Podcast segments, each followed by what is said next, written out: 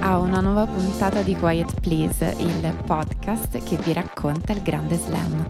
In questa puntata vediamo insieme i tabelloni del Roland Garros 2021 che inizierà questa domenica il 30 maggio e che seguiremo insieme. Vi chiediamo subito di scriverci le partite che vedrete, soprattutto i primi turni che sono sempre tanti e nessuno da solo riesce a seguirli tutti, quindi fateci sapere le sorprese a cui potremo assistere. Ci occuperemo anche di Naomi Osaka e della controversia su salute mentale e conferenze stampa e infine parleremo di Rafael Nadal e Gas Biontech che sono i vincitori della scorsa o anche delle scorse edizioni e di nuovo favoriti.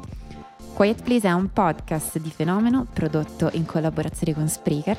Al microfono Tiziana Scalabrin e Emanuele Atturo, grazie per essere all'ascolto. Ciao Tiziana, come stai? Bene, tu come stai? Molto bene, anche se credo peggio di te perché non ho fatto da sparring a una ragazza di 14 anni che doveva giocare un torneo di tennis ieri. È stata un'esperienza veramente molto bella e mi ha ricordato da, dai miei 31 anni che a 13 anni sei piccolissimo. Sei così piccolo che praticamente il problema non è il fatto che tu stia giocando a tennis, anzi quella è la parte veramente incredibile mm. e, e surreale ma che proprio non sei ancora del tutto una persona. A che età secondo te si diventa una persona? Non lo so, però io mi rendo conto che io ho iniziato a giocare da adulta e non sarei stata in grado di fare una cosa con tutta quella pressione individuale a, a quell'età. Cioè, forse ho dovuto passare i vent'anni per andare al cinema da sola e quindi non riesco davvero a mettermi in quei panni. No, no, credo che bisognerebbe vietare il tennis fino alla maggiore età. Credo che i minorenni non dovrebbero giocare a tennis. O forse giocare sì, perché è bello, ma quando si passa alla dimensione della competizione forse sottovalutiamo. Secondo me già un palleggio è una dimensione competitiva. tu come ti sentivi ieri mentre palleggiavi contro questa ragazza di 14 anni? Avevo paura che lei lo percepisse in modo competitivo e quindi cercavo di essere il più collaborativa è sotto possibile. Traccia, è sotto traccia la lo competizione, so. l'agonismo. È una... Lo so, però è, è normale che lei sia, sia, spaventata in qualche modo e anche più vulnerabile rispetto al fatto di dover fare una competizione poco dopo. E, e la tragedia è che quando hai quell'età ti senti iper consapevole di tutto e pieno di paranoie e la verità è che invece dopo scopri che era esattamente il contrario, che non capivi nulla e, e, dopo la cosa bella è iniziare a vedersi dall'esterno e capire che la maggior parte delle cose di cui ti preoccupavi non sono assolutamente interessanti. Mi capita tuttora a 33 anni la mia vita è così. Sì, eh, lo so, anche continua a capitare, però effettivamente questa è la cosa bella di essere adulti. Cioè adesso mi piace il tennis probabilmente perché sono adulta. Quindi per quanto posso aver rimpianto il fatto che se avessi iniziato prima sarei stata una giocatrice migliore, sarei stata molto più istintiva, non stare lì a pensare a ogni singola parte del corpo che devo muovere. Però sarei stata molto più infelice. Ma tu sei una persona competitiva, molto competitiva? No, no, anzi, all'inizio del percorso del tennis ho scartato questa eventualità e poi mi sono tranquillamente riconciliata anche con una dimensione competitiva, ma perché se sei una persona compiuta la puoi gestire. Se la dimensione sei... competitiva del sì. tennis, no, secondo me non è gestibile. Cioè, devi essere mm, una persona diversa, un pochino diversa. Ma no, ovviamente non quella professionistica, quella, quella normale, quella de- dei poveri.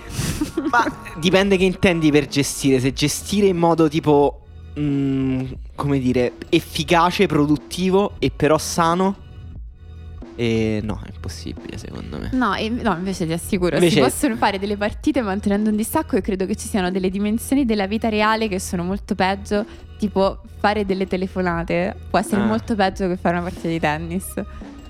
Mm, no. no, sto, sto scherzando, sto esagerando. Ehm, però sì, io sono tra quelle persone proprio che aveva espulso la dimensione competitiva. Cioè, io sono molto competitivo, però non nel tennis, perché quella competitiva era un.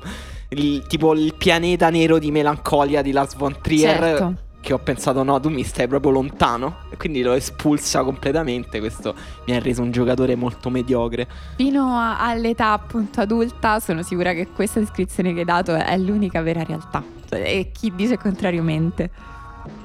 Ehm, va bene, sta per iniziare Roland Garros, eh, che appunto è il torneo con cui noi abbiamo iniziato Quiet Please eh, un anno fa. Sì, quindi E- auguri. Auguri, non, si- non sapevamo l'anno scorso che mm, stava per vincere il suo primo slam, una tennista che prometteva di vincere spesso sulla terra. Ancora non l'ho fatto di vincere spesso, ma Però l'avevamo segnalata come primo turno interessante, perché quel primo turno con Marchetta Vondrusova era comunque un primo turno tra due giocatrici giovani e, e promettenti.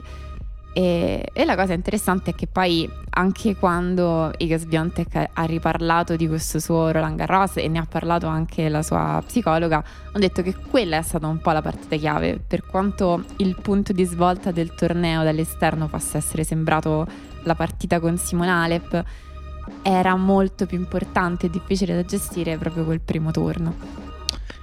Questo è molto interessante e un'altra cosa interessante che è successa sempre nel tennis femminile, la accennavi prima, è eh, il comunicato di Naomi Osaka.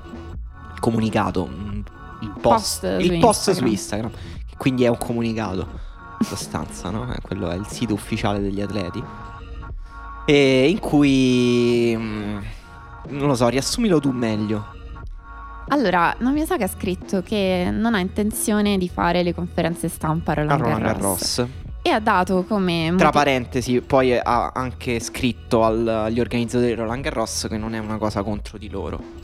non è una cosa contro di loro e non è qualcosa di personale nei confronti di alcun giornalista eh, con i quali diceva alcuni ha anche un rapporto di amicizia e mm, ha dato come cornice di questa decisione un riguardo per la salute mentale degli atleti dicendo che mm, insomma alcuni escono dalle conferenze stampa in lacrime e, e lei ha deciso di, di tutelare se stessa rinunciando alle conferenze stampa e accettando il fatto che per farlo pagherà delle multe, perché sono previste delle multe.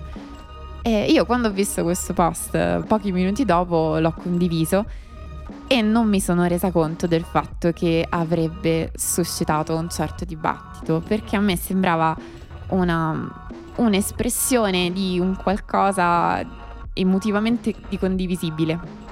E chiaramente aveva un grosso impatto che io forse lì per lì ho sottovalutato, però per questo mi sembrava che fosse interessante anche parlarne e argomentare più approfonditamente. Una presa di posizione interessante e che suscita dibattito secondo me perché si inserisce dentro un contesto, dentro una cornice che è il rapporto, il braccio di ferro che c'è tra gli atleti professionisti e i giornalisti nello sport contemporaneo. Cioè da una parte i giornalisti, eh, da una parte gli atleti che com- cercano di accentrare completamente il potere della comunicazione e dell'informazione, gli atleti, i club, le federazioni, eccetera. E dall'altra parte i giornalisti sempre più depotenziati, con sempre meno controllo sull'informazione. Eh, il comunicato di Osaka è sembrato l'ennesimo, insomma, tentativo di accentrare ulteriormente eh, il, il potere della comunicazione della propria immagine, del proprio racconto. Da una parte, io credo che mm, sia un, un problema giusto da sollevare. Cioè, sono due ordini di problemi diversi, secondo me, che lei ha sollevato. Uno è la salute mentale degli atleti.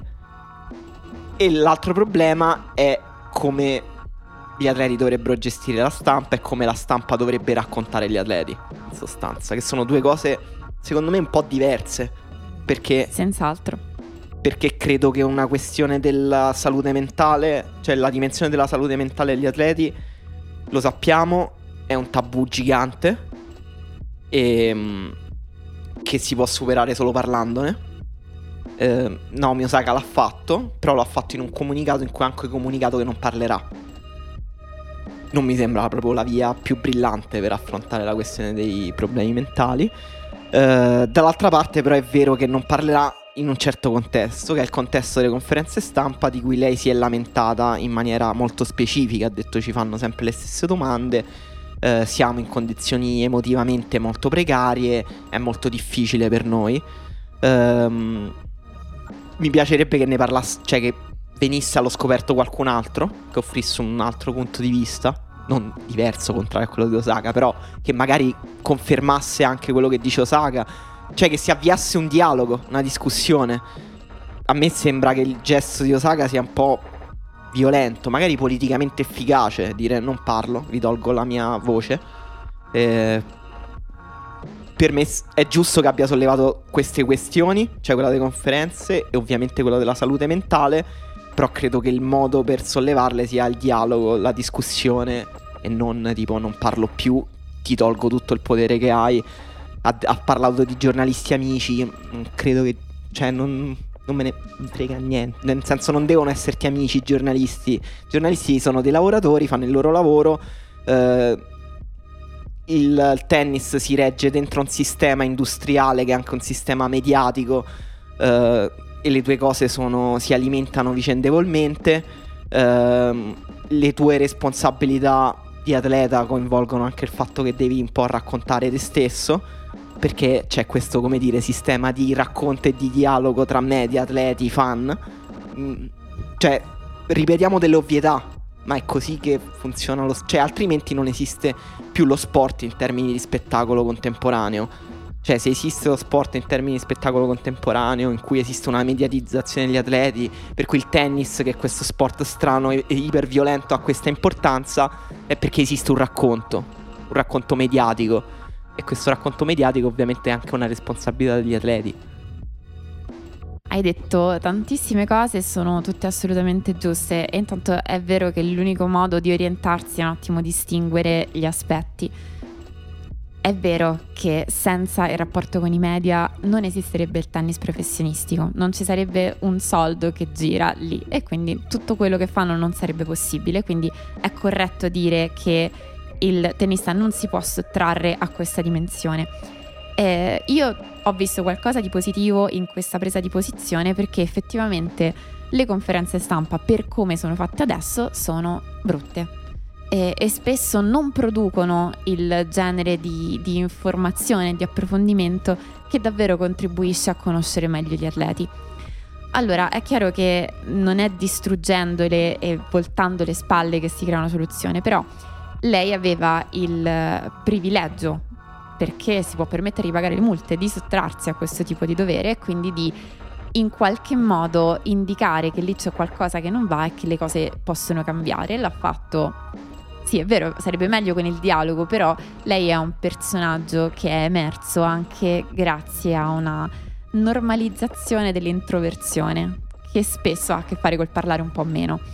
E, ed è stata anche contraddittoria in questo. Quindi se, se, parliamo prima del suo rapporto con il tema della salute mentale, eh, è stata la prima a diventare, tra virgolette, famosa per le lacrime nella partita con Serena Williams.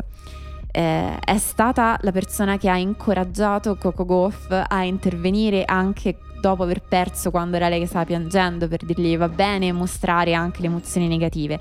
Quindi il rapporto di Naomi Osaka con la salute mentale non è assolutamente lineare e forse non è la portavoce numero uno, però al allo stesso tempo è una giocatrice che ha deciso esplicitamente, programmaticamente, di intervenire su de- delle tematiche di attivismo.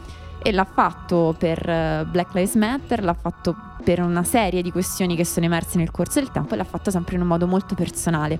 Quindi in questo senso è coerente, è coerente nel fatto che eh, anche rispetto alla base di mercato su cui poggia il tennis, quando ha deciso che questo era il personaggio pubblico che lei voleva essere, nel momento in cui ha discusso i propri contratti ha messo intorno a un tavolo tutti i suoi sponsor dicendo io ho intenzione di dire cose, di parlare su certe tematiche che possono anche essere scomode. Se per voi questa cosa è un problema sono pronta a rinunciare a questi contratti.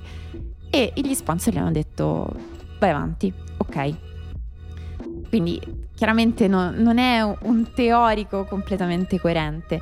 Però ecco, tornando all'aspetto delle conferenze stampa, la ragione principale che mi ha spinto a dire ok, è, è giusto, è perché sono veramente qualcosa di controverso, non, non, vengono fuori, non è la situazione che neanche permette ai giornalisti davvero di fare correttamente il loro lavoro, sono iperfrequenti dopo ogni partita, hanno pochissimo tempo per fare delle domande e non si possono produrre delle notizie, degli approfondimenti sensati in quel modo. Se tutto questo potesse essere pensato diversamente, probabilmente sarebbe anche a favore di un'informazione più di qualità.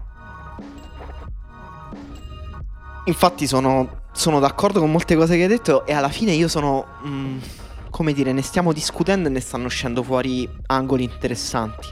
Quindi è evidente che il gesto di Osaka alla fine sia stato, uh, se non giusto dal mio punto di vista, sicuramente interessante e evidentemente ha toccato dei nodi un po' scoperti, no?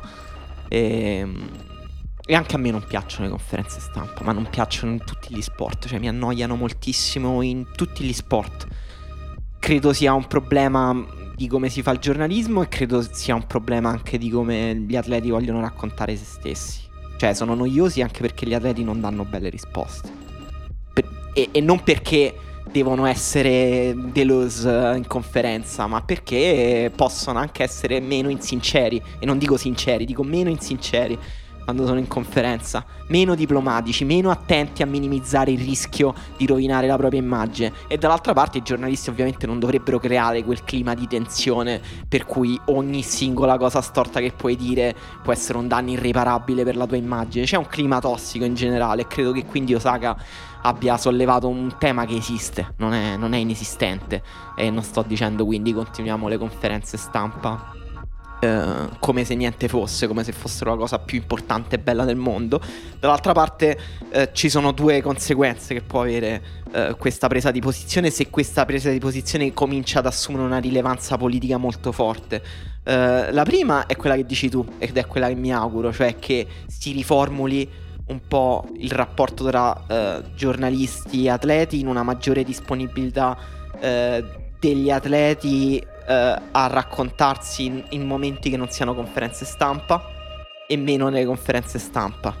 Quello che penso io invece è che è, avrà la seconda conseguenza, se questa presa di posizione di Osaka avrà effetti, eh, e cioè che eh, visto il calendario molto fitto di impegni degli atleti troveranno delle scuse molto semplici per smettere o comunque limitare moltissimo i loro rapporti con i giornalisti e raccontarsi sempre di più quindi attraverso i canali ufficiali che sono i loro social o quelli dell'ATP e quindi non avere un filtro mediatico che possa offrire dei punti di vista leggermente più critici, leggermente più complessi, leggermente più sfumati.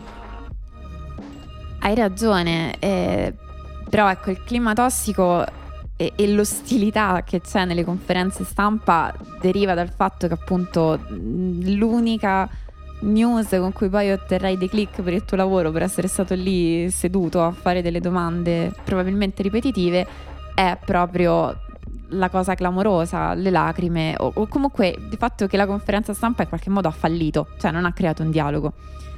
E, ehm, s- sì, sicuramente si, si vedrà sul lungo periodo e, però nel senso sono convinta che questa cosa abbia un senso perché ad esempio parlando con Radka Lemeritz che, che è la fotografa di ATP e VTA eh, lei diceva una cosa interessante, cioè mh, sono gli artisti, registi, fotografi, scrittori, giornalisti che vedono il tennis come qualcosa di bello. Le persone che ci stanno dentro, le persone che ne fanno parte e che lo fanno di lavoro, per loro è lavoro.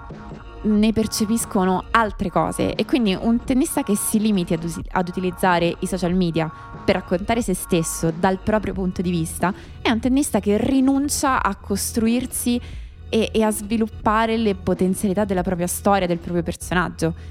È, è sicuramente da un rapporto felice che emerge la bellezza del tennis e la bellezza del racconto, è sempre così e quindi non credo che sia neanche davvero loro interesse chiudere del tutto quel canale.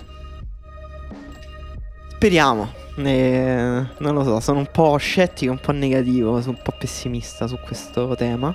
Ehm, però, Vabbè, vediamo cosa succede. Però sì, sì, vediamo, vediamo anche Comunque, Anche- giusto per dovere di cronaca, la VTA ha risposto dicendo che ha assolutamente a cuore la salute mentale degli atleti e, e che è interessata innanzitutto ad aprire un dialogo e poi a rinnovare la disponibilità di ehm, insomma, mettere a disposizione tutte le proprie risorse per prendersi cura della salute mentale degli atleti e contemporaneamente di assolvere le proprie responsabilità nei confronti dei media e dei fan. Eh, questo sì, è un po' non dire niente, però allo stesso tempo sì, spero che, mm, che avvenga questo, cioè che Naomi Osaka, se non è nelle condizioni psicologiche di affrontare le conferenze stampa, abbia il diritto di non eh, presenziare alle conferenze stampa senza quindi essere multata. Questo mi sembra un, un suo diritto che sarebbe veramente troppo violento e coercitivo privarla, insomma.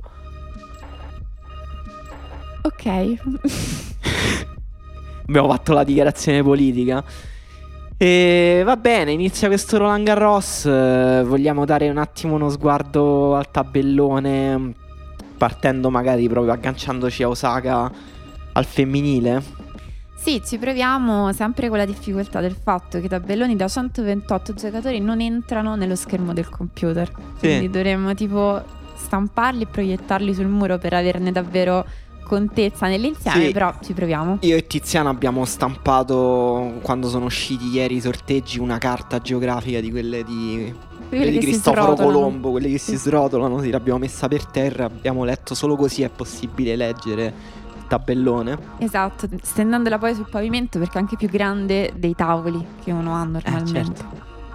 E mm, partendo dal tabellone eh, femminile, ehm, vogliamo vedere un po' di ottavi teorici, per esempio. A me, per esempio, mi piace molto questo ottavo teorico tra Pliskova e Svitolina.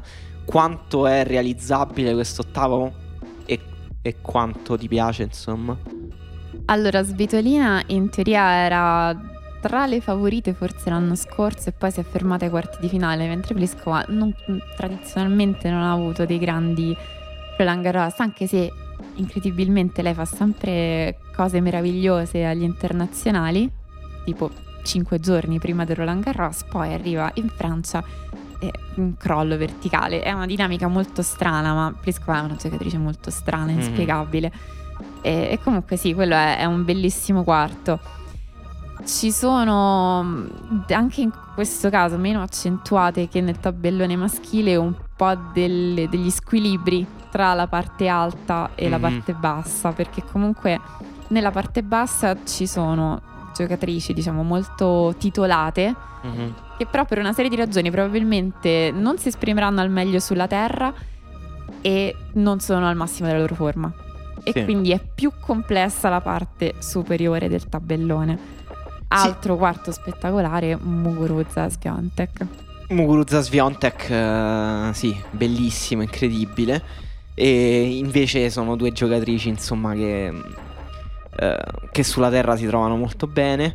E- però, ecco, se- non sembrano proprio nelle condizioni di forma mh, perfette per creare una grande partita. Nel senso che Sviontek sembra troppo in forma per Muguruza in questo momento. Sviantek il problema è che quando è in forma sembra troppo in forma per chiunque. È, è incredibile e inarrestabile.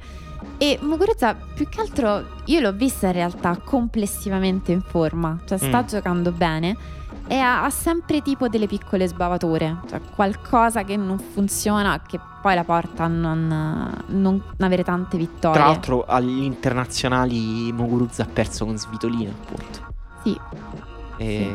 ed era un problema di prima di servizio e lei effettivamente senza l'aiuto del servizio che era forse il colpo che le ha permesso all'inizio della carriera di, di fare cose Sì. ad alto livello è un po' limitata. Sì, poi con Sviontek che è una giocatrice che ti mette una pressione col gioco, col- con l'aggressività del suo gioco che se non riesci un minimo a contestarle il controllo del- dello scambio ti, ti, ti sovrasta. È così. È proprio difficile. E sì, loro anche sono nella parte alta del tabellone dove c'è anche Ashley Barty, testa di serie numero uno. E come la metti che ha un ottavo teorico con eh, Brady? E, e, poi un quarto teorico con vincitrice Svitolina Pliskova, se non sbaglio. Sì. E, um, testa di serie numero uno, ma in un podio di favorite dove la metti? Se la metti sul podio o nelle, non lo so, in che posizione la metti? La cosa interessantissima di, di questo tabellone è che ci sono appunto anche dalla stessa parte due campionesse uscenti perché Barty l'anno scorso non ha giocato e, e, nel 2019 aveva vinto il titolo e quindi si potrebbero teoricamente incontrare in semifinale le ultime due vincitrici imbattute a Roland Garros e sarebbe una partita incredibile. In questa stagione Barty ha battuto Sviantec sulla terra, eh, ma non è detto che risucceda, non è assolutamente detto. Barty ha, ha un grandissimo controllo e è brava anche a mm, lasciar sfogare delle giocatrici che stanno giocando bene, che la mettono in difficoltà e poi organizzare delle risposte. Mm, potrebbe succedere qualsiasi cosa. Mm. Quindi diciamo finale anticipata Sviontek eh, Barty dal tuo punto di vista? È, è un, sì, te- tecnicamente sì. Tecnicamente sì. Eh, invece parte bassa uh, Serena rischia di uscire prima forse del suo, del suo ottavo con Vitova. Eh, anche Vitova rischia forse. Sì, sì, eh, Vitova rischia perché l'anno scorso è arrivata addirittura in semifinale. Mi sembra davvero difficile che riesca mm. a, a, proteggere questi punti. Eh, una delle ragioni è perché soffre tanto di allergia. e quindi le, era molto meglio quando si giocava in autunno l'anno scorso. Ma... Questo sembra una battuta, ma è un tema reale. È, è un, un, tema. un, tema. che ha sollevato, per esempio, anche Sinner nella, nella partita.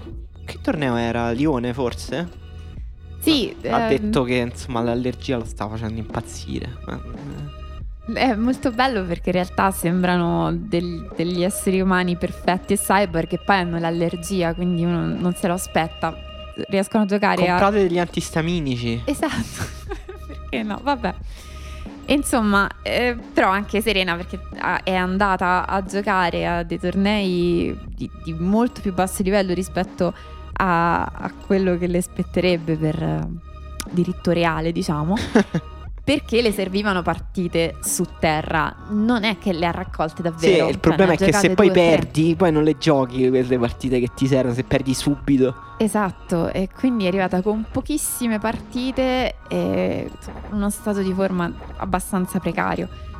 E in quella parte di tabellone c'è Sabalenka che diciamo, non ci sono ragioni per cui mm. non dovrebbe arrivare in fondo, non ci sono ostacoli che sì, dovrebbero... la giocatrice forse ha ricevuto il tabellone migliore, è, in una crescita costante, una delle giocatrici proprio più solide del circuito in questo momento, è una giocatrice che se vuoi batterla devi proprio fare una grande partita, c'è riuscita a Barti di recente per esempio, eh, però Barti ha anche perso da Sabalenka al torneo o prima o dopo, non ricordo.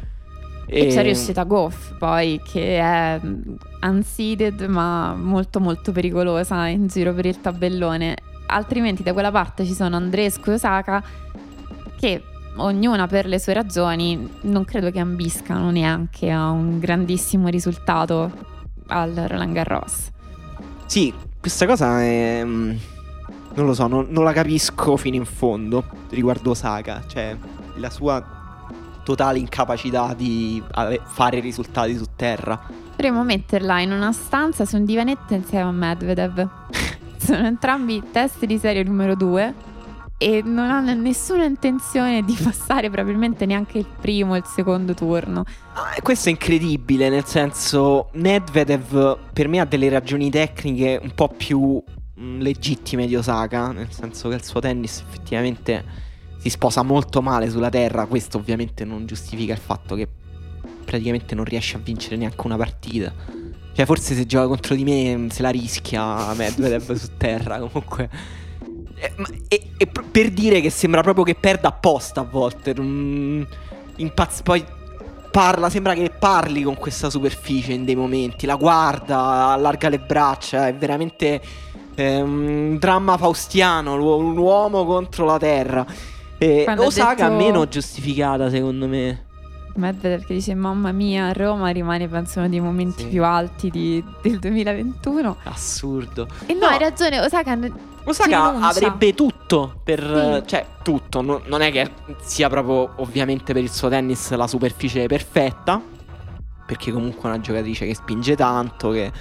ehm, gioca molto sul tempo. eh, la terra comunque forse la costringe. Le avversarie la costringono. O, o, o trova avversarie che sfruttano di più il tempo che hanno per caricare i colpi. O avversari che invece la, mm, la fanno ragionare troppo. Però dall'altra parte comunque anche lei è una che, dov- cioè, che potenzialmente mm, dovrebbe su questo tabellone fare semifinale con Sabalenka, dai. Sì in teoria sì. Eh, tra l'altro io avevo visto Osaka a Roma nel 2019 e in realtà se tu la vedi giocare è assolutamente perfetta. È un tipo di giocatrice da cui dovresti imparare qualcosa per il gioco su terra che ha. Però c'è qualcosa che effettivamente non lo so non, non le piace la blocca ci rinuncia su certe palle non ci va. Eh, a un certo punto no- non è più la stessa giocatrice che va a prendersi le partite sul cemento. Sì, ehm, Però è strano, no, è, è strano perché appunto il tennis sta andando verso una dimensione un po' di universalità dei tennisti, in cui i tennisti si adattano bene a tutte le superfici, ma dall'altra parte le superfici si somigliano sempre più a vicenda, cioè se andiamo nel tennis di 30-40 anni fa, ehm, era più frequente che alcuni tennisti snobbassero in maniera molto violenta dei tornei. E se non sbaglio, Lendl disse la... l'erba è per le mucche, una cosa del genere. certo certo E, vabbè, Edberg Roland Garros, però mm, ecco, è strano oggi. Infatti ci sono pochi casi e Osaka, Medvedev spiccano in modo particolare.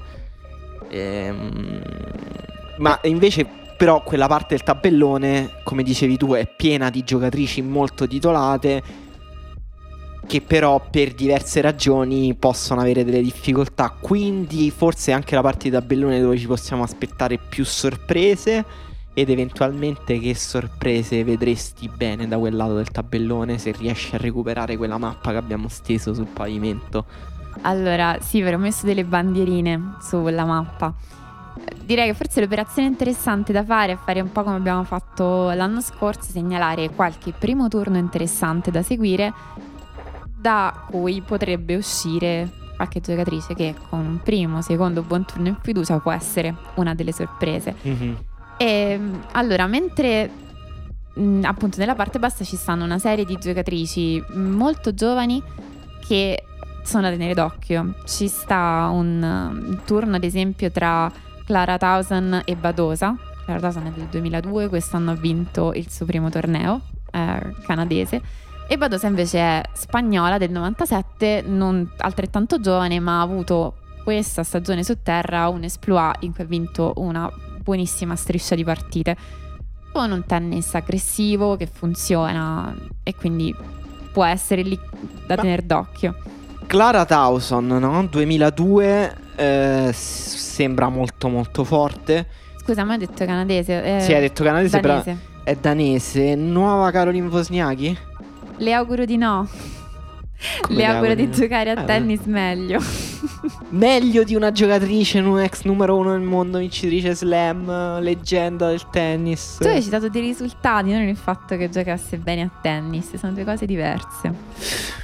Strano, strano. Ehm, Poi altre giocatrici interessanti giovani da quel lato del tabellone che citavi, eh, tipo mm, Potapova. Potapova eh, che si trova al primo turno con eh, Ferra- Fernandez. E Fernandez è canadese invece, Esatto, sì. anche giusto. se di origini equadoregne e filippine. Eh, sono quei... Cioè, il Canada veramente è nel 3000. è vero, è verissimo. Vabbè, eh, loro sono, cioè, in dubbio Loro talento. io non, non- non so neanche come sono fatte. Non ne ho mai viste giocare mai. Allora, Fernandez l'hai descritta per le sue origini etniche, quindi sì, l'ho letto su immaginatela. Wikipedia. Ok, poteva aver russa e, e bionda. Quindi così hai un'immagine mentale tipo da, da Ok, quest- queste ce le avevo, diciamo. Ok. Eh, però non ho idea di come giochino, se siano interessanti Probabilmente da vedere. mh, nessuna delle due ha nella Terra la sua superficie preferita, ma il fatto che appunto si siano abbinate in questo modo equilibra un po' Mm. le cose e quindi è una partita interessante e più interessante forse Anisimova Kudermetova. Kudermetova ha, ha un livello di tour, sta vincendo tantissime Mhm. partite. E Anisimova è, è un talento probabilmente, ha uno dei Che è migliori. in una buona condizione di forma. Sì, e quindi anche da lì. Poi ci sono tra, tra i primi turni Azarenka Kuznetsova che è un po' partita vintage, Mm. un blockbuster. E Ostapenko. Bella, bella. Zarenka Kuznetsova. È È... Dieci bella. anni fa andava bene. esatto, esatto. E per me è incredibile ogni volta che leggo nella categoria tennisti, tenniste che pensavi ritirate, ritirati. Kuznetsova è È immortale. regina di questa categoria con i suoi polpacci pazzeschi. Eh, Mazzarenka come sta invece? Perché eh, a Quiet Please abbiamo raccontato il suo incredibile US Open e, e quindi anche di una coda di carriera, come dire, sorprendente perché a un certo punto sembrava insomma una, una tennista un po' sul viale del tramonto. Lei su, su terra comunque non ottiene, mm, in carriera in generale non ha ottenuto grandissimi risultati e ha fatto una semifinale a Roland Garros nel 2013 e ultimamente pure non è che stia giocando benissimo. Kuznetsova invece sulla terra è proprio le sue pattinate Sì, da lei... fondo. Certo. Azarenka di recente non ha raccolto tantissimo in questa stagione, però è pure vero che ha avuto dei sorteggi veramente sfortunati, mm, un po' alla Sinner. E in particolare quest'anno ha beccato due volte Jessica Pegula, eh, Mhm. sia agli Australian Open che forse a, a Madrid. Beh, A Madrid ha- si, si è ritirata Sì, prima è della ritirata. partita. Mm, a Madrid le era capitato, a Miami le era capitata Kerber, poi Barty, eh, Svitolina, tutte insomma gio- Faticoso. giocatrici faticose. Probabilmente non sta arrivando lì con tanta fiducia, però non sta manco male. Anisimova invece talento statunitense e mm, che se non sbaglio per vinse gli US Open Juniores in finale contro Coco Gauff. Ah, sì, è vero. E, e poi invece ha perso da Gauff a Parma dieci giorni fa. Sì, diciamo che nella sua carriera c'è stato il fatto che ha perso il papà molto giovane e questo è stato, diciamo, un, un blocco nella sua crescita perché credo che fosse anche abbastanza coinvolto nel suo percorso tennistico e quindi è successo un paio d'anni fa e questo ha un po' rallentato la- il suo percorso. E parte bassa c'è anche Camila Giorgi. Camilla Giorgi con, con Petra Martic e quindi c'è Petra, sì, c'è Francesca Schiavone in- negli spalti come coach che ha giocato con Giorgi e quindi dovrebbe essere anche uno scontro tra allenatori. Bello, bello. Parte alta invece abbiamo Muguruza Kostwick. Ehm, interessante però. Dai, Muguruza Sì, in teoria sì, ci però lascia la pelle al primo turno, è triste. non credo effettivamente, però Kostiuk è una che prima o poi arriverà in fondo ai tornei, non tra molto. Anche lei è molto giovane, non ha, anche lei ha avuto grandi sorteggi fortunati, però sa decisamente giocare a tennis. Ostapenko Kenin potrebbe esserci la sorpresa? Potrebbe.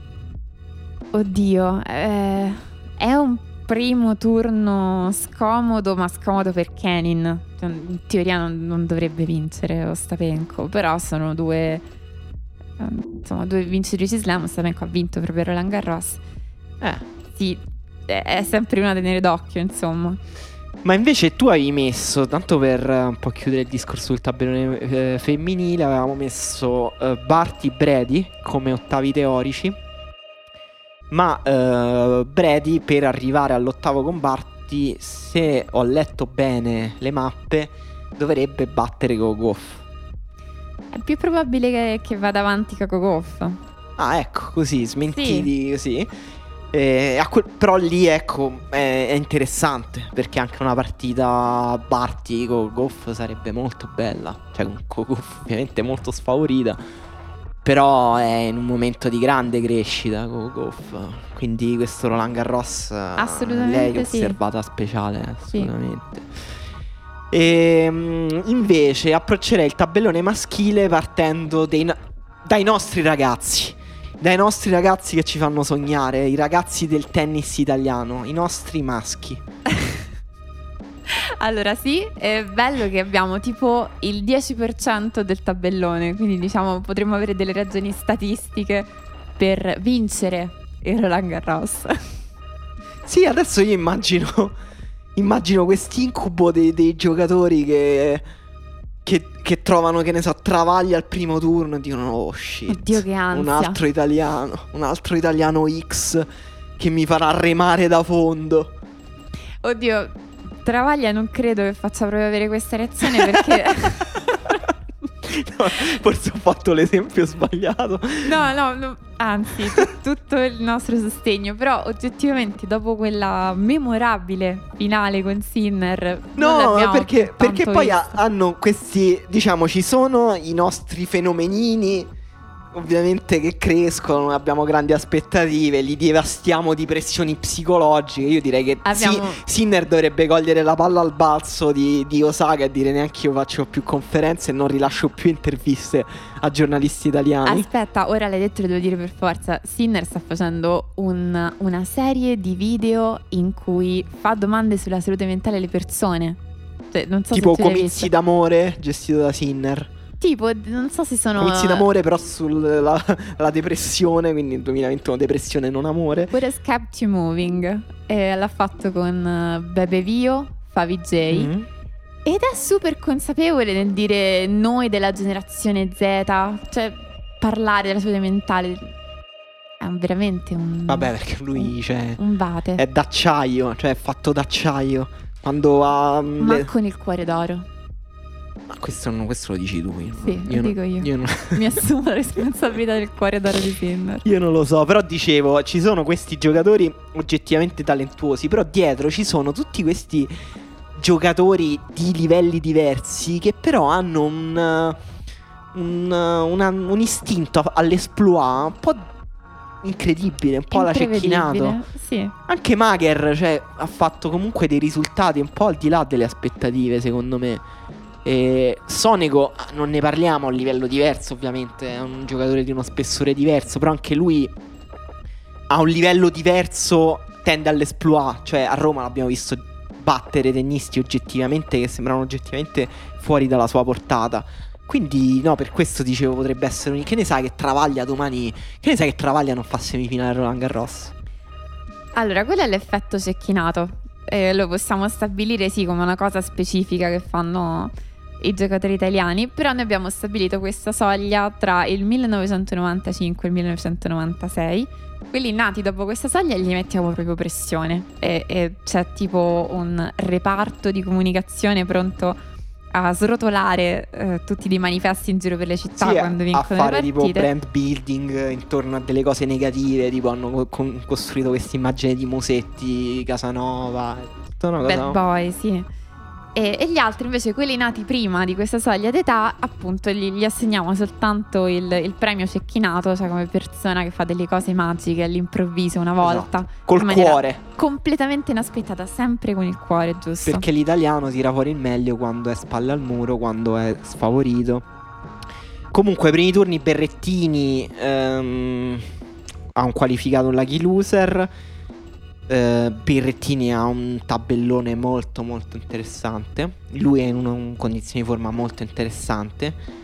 Quindi c'è tutta, ci sono tutte le condizioni per mettergli la pressione, tutta la pressione possibile. Direi di mettere tutte le nostre fiche okay, emotive su Berrettini. Va bene, carichiamo su, su Berrettini. Sinner a Herbert, che non è un primo turno tranquillo. Eh, No, per la solita cosa di francesi al Roland Garros, che in teoria Mm. però... Però pure il Ber non è, mm, è un momento di carriera un po' deprimente. Il Ber non è che- Poi sì, non è mai stato un giocatore. non ha mai avuto momenti di carriera particolarmente felici. Però ecco, cioè, comunque un primo turno slam mm, 18, non lo so. Mi sembra sempre che gli vada male per i sorteggi. Sinner per quest'anno penso che abbia il record dei peggiori sorteggi ever. Sì, non- sinceramente incomprensibile. Poi un secondo turno avrebbe il vincente tra Mager e Milman. Mm, Mager non lo so, un po' difficile batta Milman secondo me. Vabbè, no, sì, una partita semplice, ma non è neanche decisa No, è- prima di giocarla. Sonico a Harris. Divertente, secondo me, come primo turno. Ce la dovrebbe fare. Eh, Fognini a Barrer. Non è che rischia Fabio? Eh, Sinner ha rischiato con Barrer, ha vinto al tiebreak del terzo a Marsiglia. Eh, in teoria non è un giocatore così pericoloso, però non si sa mai. Beh, ma sono tutte, son tutte partite bene o male, ti- tutti i vari giocatori, nessuno proprio imbattibile, però si sa che l'inizio di uno slam che comincia a giocare a 3 su 5 è un po' delicato. Mm, sì, è delicato. Ehm, per esempio, Travaglia, per avvalorare il mio discorso, comunque ha un De Minaur al primo turno. Che se occhio, perché non lo so. Io, mi- io 10 euro su Travaglia li metto su- contro De Minaur. Sì, fai bene. E, e Musetti, per la classifica che ha, ha avuto un ottimo sorteggio. Perché ha preso Goffin al primo turno. Che ovviamente parte favorito con Musetti. Però Però Goffin partiva favorito anche l'anno scorso con Sinner. E, Esatto. E quindi questi primi turni con gli italiani a Goffin potrebbero avere un... Sì, Goffen tra l'altro passato un anno e non è una buona notizia per lui. Cioè, non lo è per tutti noi che sia passato un anno, diciamo, un anno in meno su questo pianeta, ma eh, per Goffen è particolarmente difficile. Tra l'altro Musetti ha dimostrato un talento abbastanza speciale nel battere giocatori di alto livello. E soprattutto quelli che mostrano un po' di debolezza. Lui odora il sangue e sembra molto pronto a prendersi la partita. Questo per non mettere pressione a Musetti. Certo, anche in questo caso. Diciamo solamente che se perdesse la Goffena al primo turno sarebbe una delusione epocale, dal mio punto di vista. Potremmo decisamente rinunciare al resto della sua carriera da quel momento in poi. Basta. Sarei veramente È troppo finita. deluso da lui a quel punto. Ehm, invece Sinner, eh, sì, sì, scusa Sinner, li confondo perché vengono dalla stessa parte d'Europa. Ehm, Seppi eh, gioca contro Celi a Sim. E Forse tra tutti è, è quello a cui ha detto peggio. Sì, non, non sembra avere grandi speranze. E Ocelia Sim, dicevamo, è dalla parte del tabellone di Berrettini. Eh, quindi Berrettini, se non sbaglio, un, ot- un, um, un sedicesimo forse.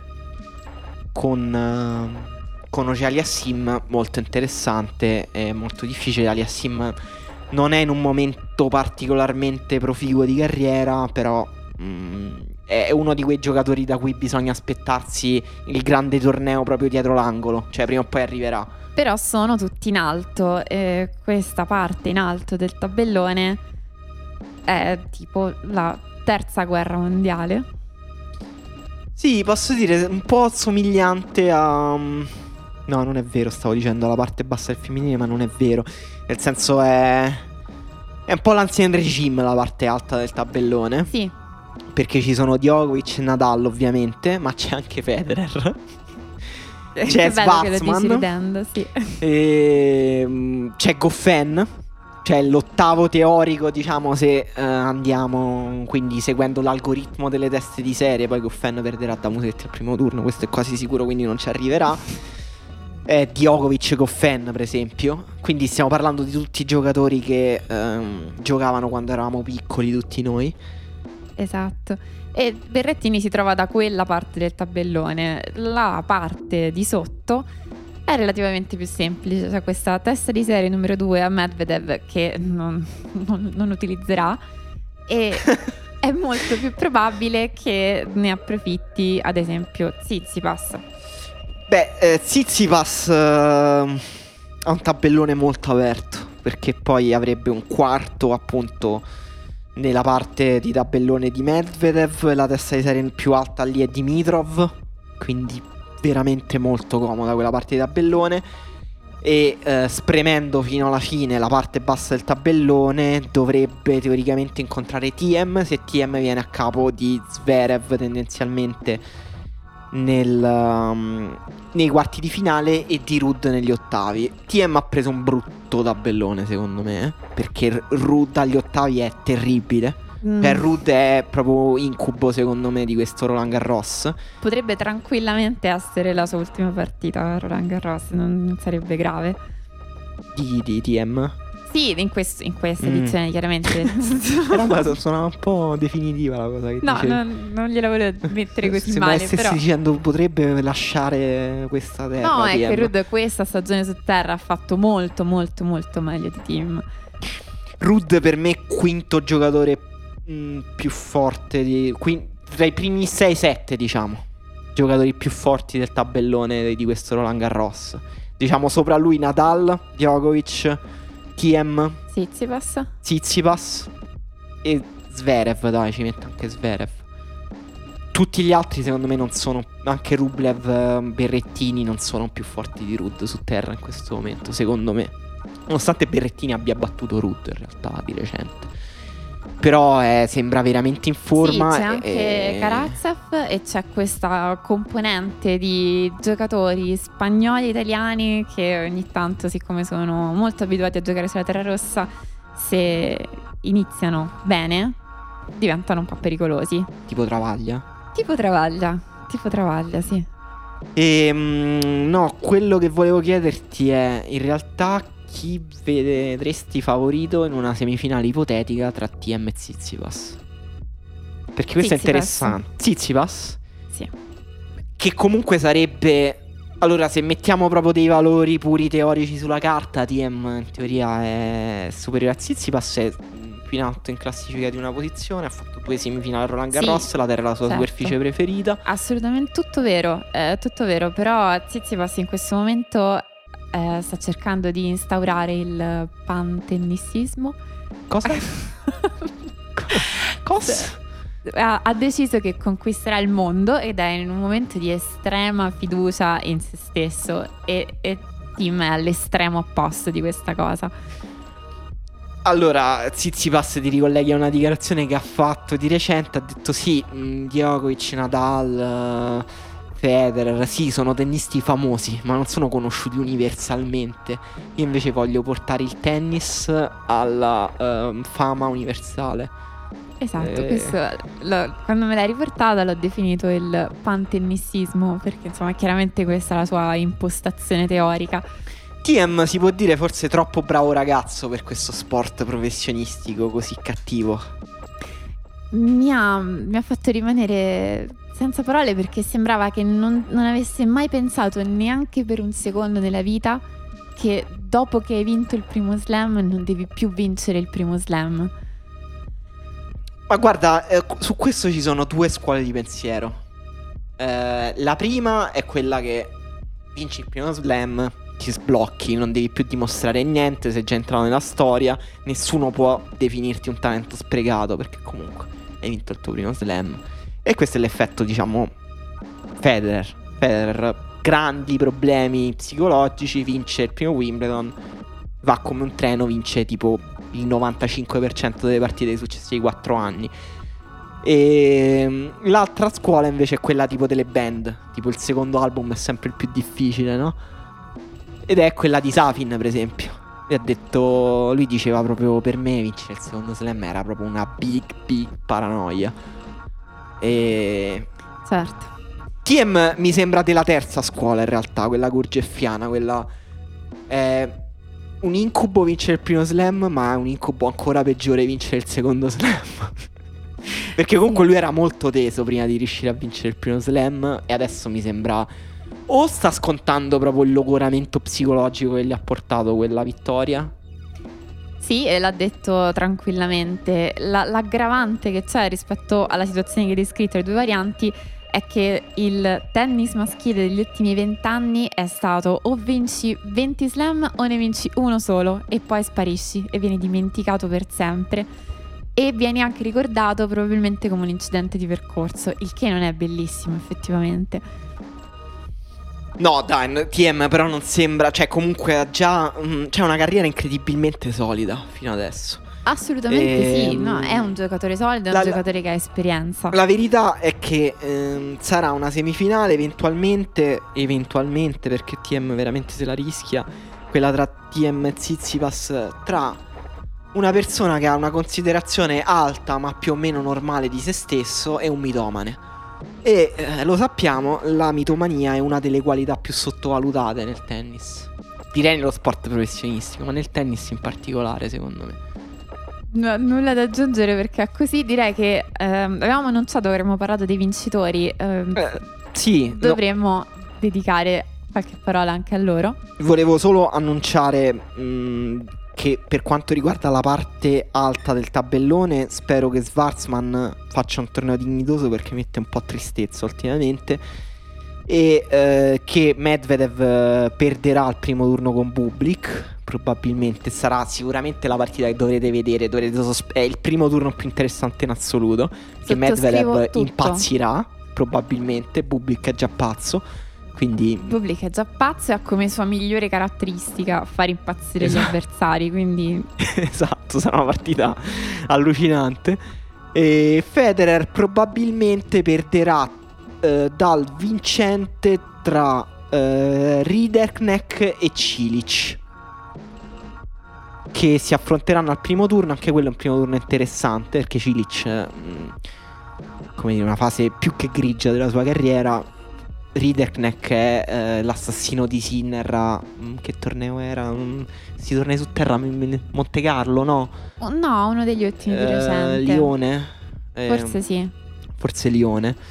Però giocatore interessante, anche se un po' in là con l'età, cioè a 26 anni, non è proprio uscito adesso, però gioca molto bene.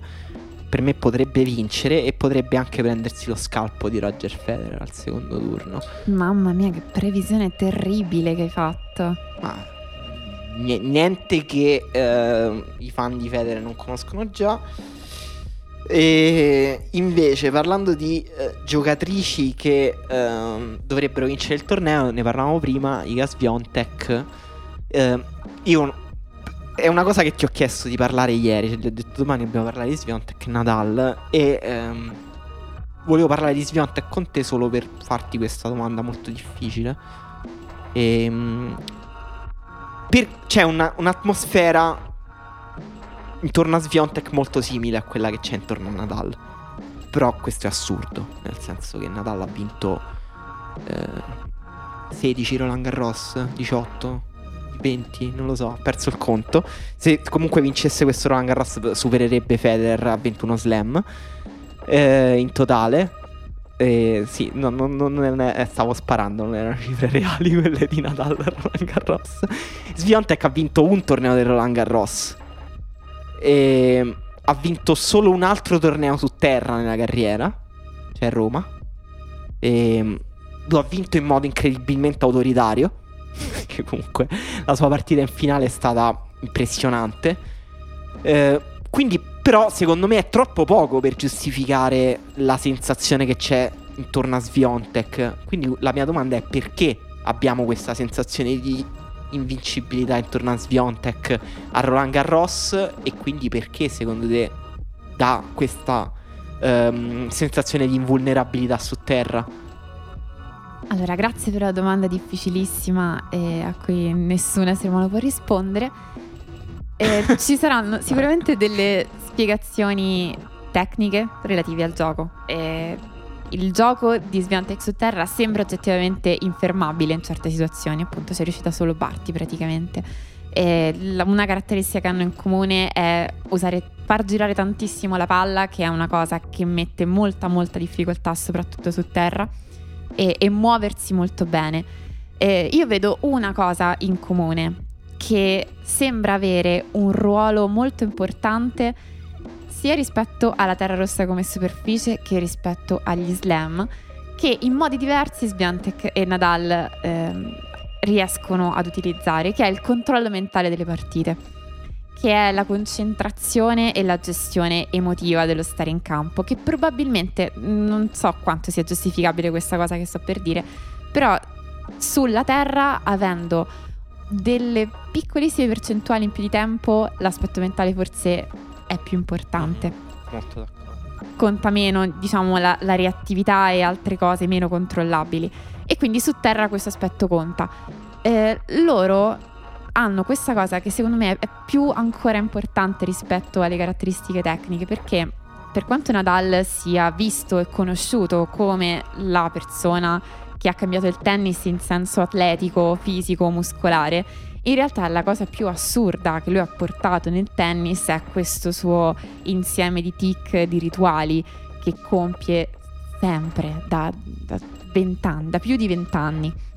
Lui scende in campo con una quantità incredibile di, di gesti che compie sempre allo stesso modo non credo che ci siano degli altri giocatori che hanno un qualcosa di paragonabile. Tanti hanno dei gesti ricorrenti, ad esempio Sharapova prima di andare a servire eh, camminava di spalle al campo guardando il piatto corde, poi si rigira va a servire prima di iniziare il turno risposta invece fa un dritto un rovescio a vuoto e poi si dà uno schiaffo con la mano sulla coscia. E anche lei ha dei tic, dei gesti, dei rituali che le aiutano a mantenere la concentrazione, ma quelli di Nadal sono impressionanti, sono tantissimi. Sono quello che colpisce chi lo vede per la prima volta, perché fa sempre queste stesse cose. E iniziano dalla doccia fredda 45 minuti prima del match, eh, il modo in cui indossa i calzini, eh, come porta le racchette nella borsa in campo, il fatto che si toglie la giacca mentre sta saltando davanti alla panchina con lo sguardo rivolto al pubblico, il modo in cui mette le bottigliette nella stessa posizione con l'etichetta rivolta in un certo modo.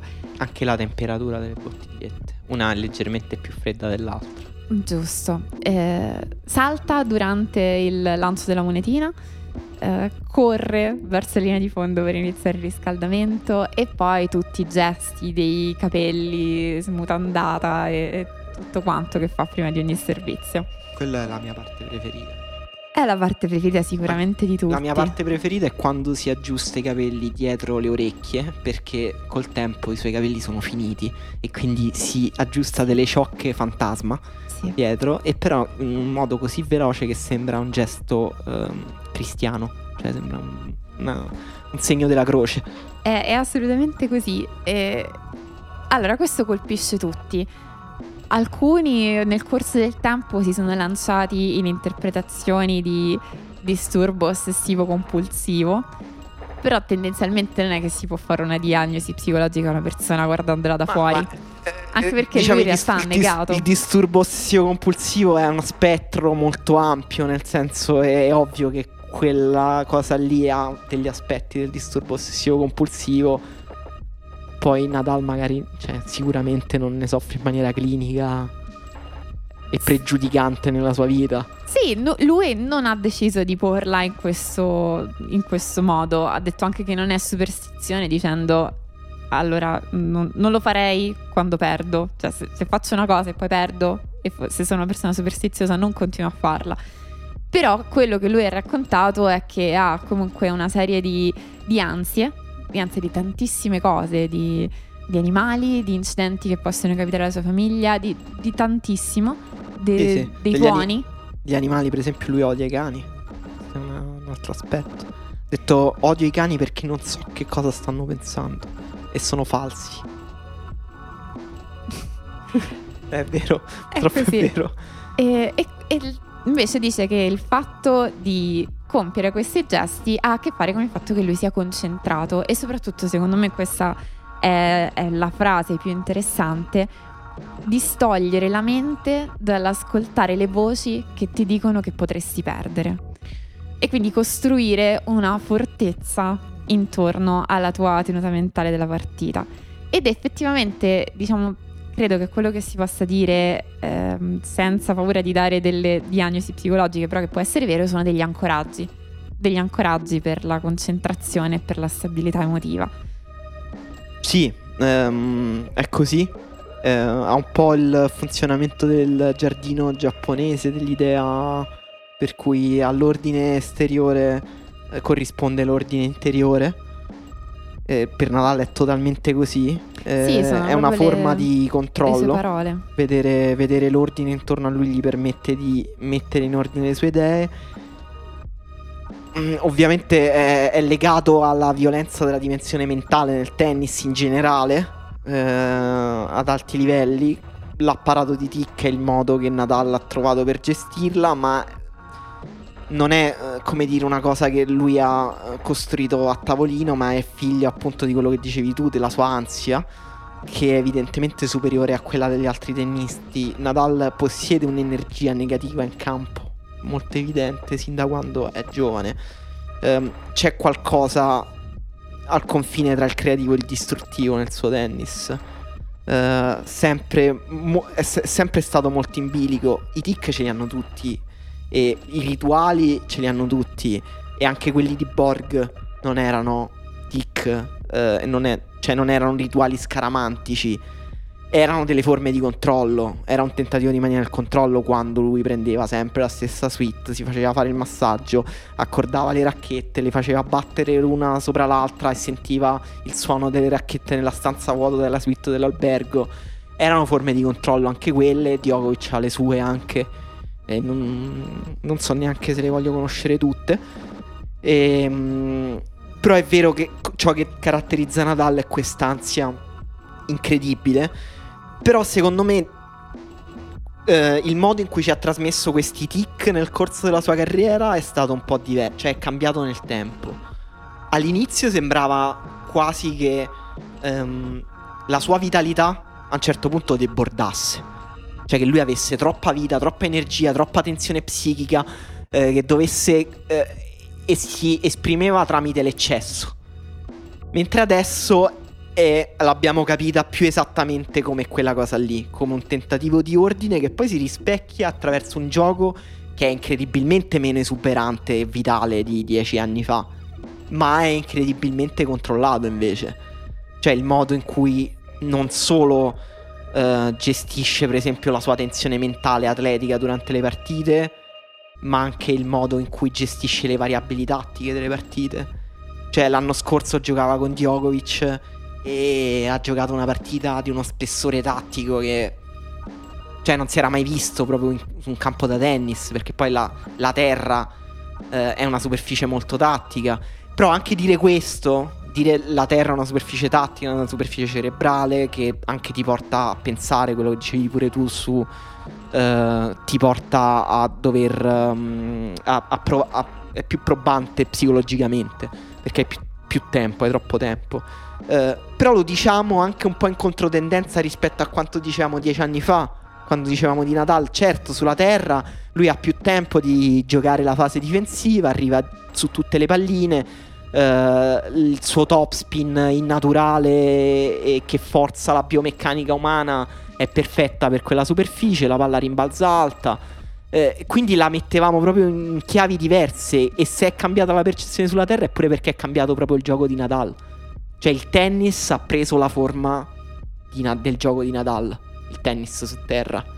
Il tennis in generale negli ultimi anni ha preso la forma del tennis di Nadal, di Djokovic, di Federer. È così per forza. Ehm, quindi stiamo parlando di un tennista di cui dobbiamo continuare a riconoscere pure l'evoluzione. Incredibile. E apprezzarne sempre di più le sfumature perché poi ecco, ci apprestiamo al suo undicesimo Roland Garros, vinto, e, e magari potremmo dire che, che ci annoiamo. Quello che dice è verissimo e su- sull'evoluzione, infatti probabilmente ci sarà ancora molto da dire in futuro. La cosa che colpisce è anche che lui queste cose le descriveva parlando di se stesso nel libro che ha pubblicato nel 2011, dieci anni fa, quando di Roland Garros ne aveva vinti forse tre. E, e quindi già era cosciente di queste ansie e, e del proprio modo di, di imporre il controllo. E Ne aveva qui vinti 2011, ne aveva vinti comunque già 6. di Roland Garros ne aveva 26? Ok. Fantastico. Eh, lo so, il tempo è... hanno- No, il, il, Surreale. il Roland Garros blocca il tempo, cioè... Fantastico. Il tennis lo fa in generale, ma il Roland Garros eh, è quello che rallenta lo scorrere del tempo su questo pianeta, purtroppo. Cioè, purtroppo per fortuna, non lo so, dipende. Insomma, la cosa che ha in comune eh, con Iga Swiatek che anche lei, in- sin dall'inizio, è molto cosciente di quanto sia importante la parte mentale del tennis. Eh, lei e ne co- parla anche apertamente. ne parla apertamente e la sua psicologa Daria Abramovic parla anche del fatto che una particolarità, lei dice io collaboro con tanti atleti, però la cosa importante di Iga è proprio che ha capito quanto questa cosa possa fare la differenza e che lei a sua volta ne parli. Ed è questo che fa la differenza anche per cambiare lo stigma appunto della salute mentale nel tennis di cui parlavamo prima. E, e- e dà tante chiavi di lettura, perché insomma rispetto agli ancoraggi che Nadal ha costruito in maniera così appunto apparentemente ossessivo-compulsiva, per Daria Abramovic la, la costruzione parte da quelli che le chiama eh, le ancore umane, cioè le Mm. relazioni. E quindi la sua teoria in realtà è molto semplice, cioè tu devi essere una persona felice con delle relazioni sane nella vita per poter vivere anche il rapporto col tennis in modo sano. Eh, Ok, eh, mi sembra una- un approccio molto più centrato di quello di Nadal. È un approccio, la cosa interessante è che lei viene intervistata perché le persone vogliono proprio sapere ma tu, stregone che non sei altro, che cosa hai fatto per tirare fuori questo mostro, questo campione imbattibile? E lei tende a normalizzare, a normalizzare proprio che cosa vuol dire essere uno psicologo. Cioè dice noi parliamo, non è che facciamo niente di che, andiamo a pranzo e parliamo. Questo è, N- nessuna magia. E la- diciamo i temi genericamente che lei tende a- a voler ripetere più spesso perché secondo lei è proprio positivo che se ne parli è questo che il tennis rispetto ad altri sport è fatto di pause. E quindi proprio di quei tempi in cui hai troppo tempo per pensare rischi di farti del male da solo. E um, un esempio bellissimo che le ha fatto in un'intervista eh, un momento delicato del Roland Garros 2020 di Gasviantec è stato quando in finale Kenin ha chiamato un medical timeout. Quello poteva interrompere il flusso positivo di quella partita a favore di Iga. Lui dice: Noi semplicemente ci eravamo preparati al fatto che potesse succedere, cioè che potesse esserci una pausa. E quindi Iga si è alzata, ha provato dei servizi, il pubblico interagiva, tipo applaudiva se era un bel servizio, eccetera. E quello non era un caso, semplicemente ci avevamo pensato. E quello ci sembrava il modo più positivo di affrontare quella pausa. Direi che ha funzionato. E, e Sì, che è un approccio totalmente rivoluzionario perché invece eh, nelle, nelle interruzioni nelle partite di tennis eh, l'idea che invece tu... crollano imperi solitamente. Sì, esatto, che poi tu rientri eh, negli spogliatoi, magari parli col coach eh, e il, il tuo discorso su cosa verte, su cosa stai facendo bene, cosa stai facendo male. Ma ti serve davvero quella cosa lì? Cioè, eh, forse è, è- ah, io anche quando vedo i fighter di MMA o i pugili, eh, quando vanno all'angolo, i discorsi che fanno con eh, gli allenatori sono... Completamente diversi. Sono discorsi psicologici, cioè eh, la- le, anche le tre nozioni tecniche, tattiche che vengono dette hanno più un, un intento placebo. Oddio, in realtà io ho visto di recente uno degli ultimi match di De Carolis e ho sentito distintamente eh, un'interazione all'angolo con i suoi allenatori. L'allenatore gli diceva: Te stai a fappia per culo. E io la prima cosa che ho pensato è stato questa cosa su una panchina al lato di un campo di tennis non potrebbe mai avvenire. È, è proprio, può succedere qualsiasi cosa nel tennis, ma non questa. Nessun allenatore direbbe mai una cosa del genere al tennista. E perché semplicemente il ruolo dell'allenatore nel pugilato è molto più diretto ed esplicito. Ti dice, che ne so, usa di più il sinistro e piega, qualcosa di molto specifico. Mentre i tennisti hanno bisogno di sentirsi dire stai giocando bene, corri, continua così, abbi fiducia, stai andando benissimo, stai giocando bene sulla diagonale del dritto. Questo genere di cose. Sì, cioè, è quello che ci diceva anche Giorgia Mecca nella scorsa puntata Esatto. quando a, a Parma era rimasta stupita da quante volte Muratoglu in tribuna dicesse brava a Serena Williams. Di quante volte dovesse dirglielo. Dovesse dirglielo, esatto. E va bene, quindi diciamo, fa- fammi una percentuale dallo 0 al 100% di eh, vittoria di Sviontek e di vittoria di Nadal a Roland Garros. 90%. Per tutte e due. Abbastanza sì. Io invece dico un 90% Sviontek e un 80% Nadal. Molto critico. Molto critico. no, direi di no. Vabbè, Muratoglu appunto ha detto che dobbiamo... L'unica cosa che non sappiamo è chi batterà in finale. Ah, de- ha detto così Ha Muratoglu? esattamente così, non si è esposto per niente, perché Muratoglu è una persona di, Beh, di posizioni molto moderate. Comunque Nadal a Djokovic in semifinale. Eh, adesso è vero che. eh, è vero che l'ha battuto anche di recente. Che insomma, eh, Nadal Djokovic l'anno scorso l'ha strapazzato. Perché poi 3 su 5 diventa proprio una sfinge. Nadal diventa proprio un- una, una- una fiera dantesca. Una cosa proprio ingestibile. Però è vero pure che Djokovic è l'unico che l'ha battuto che ancora gioca a tennis. È l'unico tennista vivente che ha battuto Nadal a Roland Garros. Quindi, Vabbè. se proprio dobbiamo dargli dare una possibilità, cioè rispetto per Djokovic, Muratoglu. oh. Hai ragione.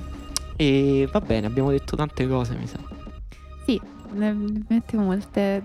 Tanto ci ritroviamo qui per la prima settimana del Roland Garros. E parleremo finalmente di partite viste e non di partite immaginarie. Esatto, però a me ci piacciono tutte e due in realtà. Bravo.